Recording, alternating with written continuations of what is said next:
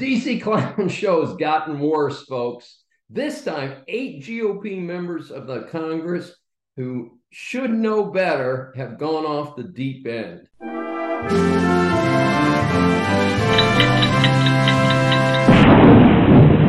Welcome. This is Dr. David D. Schein for the special edition of Saving America. And yes, America needs saving from the incompetence of the GOP instead of being leaders and effectively helping America get forward and get past this national debt issue and start solving problems. They've made matters worse, as unfortunately seems to be the tradition of the last 20 or 30 years. Um, you know, the old cliche grasping victory and defeat at the same time, and it's not a pretty picture. So the story goes that because Kevin McCarthy made a deal with the Democrats to continue the current budget for 45 days, the so called MAGA Republicans, a specific, usually described as far right group, I don't know about that, um, were upset that he made a deal and that he didn't hold true to certain uh, pieces that they felt were important. Now, now, look, folks, I'm a hardcore constitutionalist. America is spending borrowed money like there's no tomorrow and that it never has to be paid back. Guess what? Our children, our grandchildren, our great grandchildren, our great great grandchildren are going to be stuck with the bill if we don't get our act together. And as I've said in a recent article published by the American Thinker, Social Security, Medicare run out of money per the US government by 2033. Yes, folks, we have major, major financial fixes that we need to have.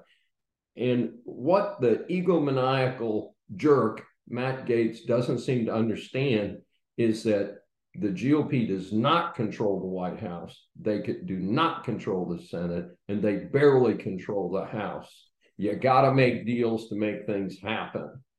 So what have we got? We've got Gaetz and his uh, idiot buddies who have just not gotten their act together. in the most humorous part, if we can call it humorous to create such chaos and stupidity, is that they needed Democratic votes to get McCarthy out of the speaker position. That's right. They did the same thing that they accused McCarthy of doing. How interesting is that, folks? How stupid is that? Yes, folks. Now, on the positive side, we've heard that Jim Jordan, who's the current head of the Judiciary Committee, a solid conservative, a smart, effective person, has been brought to light as the Speaker of the House. Now, remember when McCarthy was unfortunately put in this position um, at the beginning of the year, Jordan said, I want to stay as head of judiciary. I'm accomplishing important things.